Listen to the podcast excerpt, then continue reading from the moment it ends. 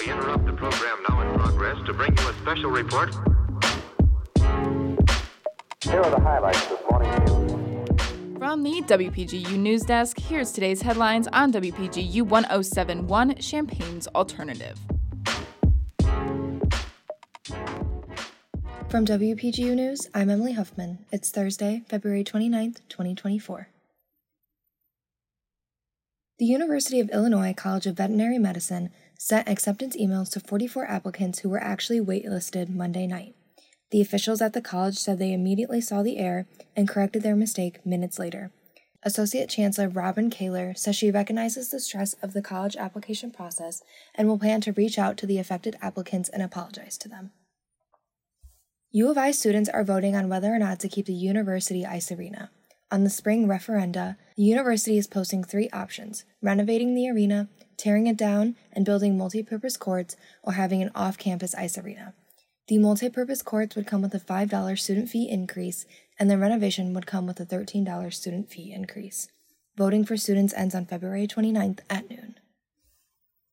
The Junction Football Club selected Urbana as its home field location. The women's semi professional soccer team will play home games at Urbana High School's field beginning this upcoming June. The Junction FC will allow college athletes to gain experience toward playing in bigger leagues.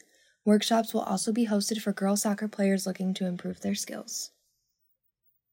Governor J.B. Pritzker has announced that 10 communities are being named cultural districts, including the North First Street neighborhood in Champaign, the Southtown neighborhood in Springfield, and the Central East area in Springfield.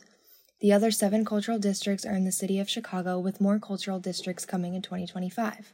These cultural districts gained the title after demonstrating a risk of losing their cultural identity due to gentrification or the COVID 19 pandemic and having a history of economic disinvestment. All of the cultural districts will be able to apply for $3 million to help fund community leaders and their preservation of the cultural landmarks in the area. The Illinois Department of Public Health is now requiring schools to have opioid overdose medications available. This was an expansion upon a 2015 recommendation that schools have opioid blockers and is in effect until 2025. The medications promoted include naloxone, also known as Narcan, and nalmefene. This order allows schools to order such substances without any prescription, and guidelines for use are mentioned in the Illinois School Code. According to the IDPH, almost 4,000 Illinois residents died of opioid overdoses last year.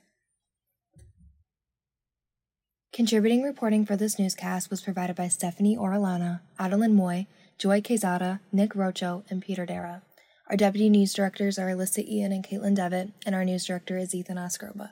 For WPGU News, I'm Emily Huffman.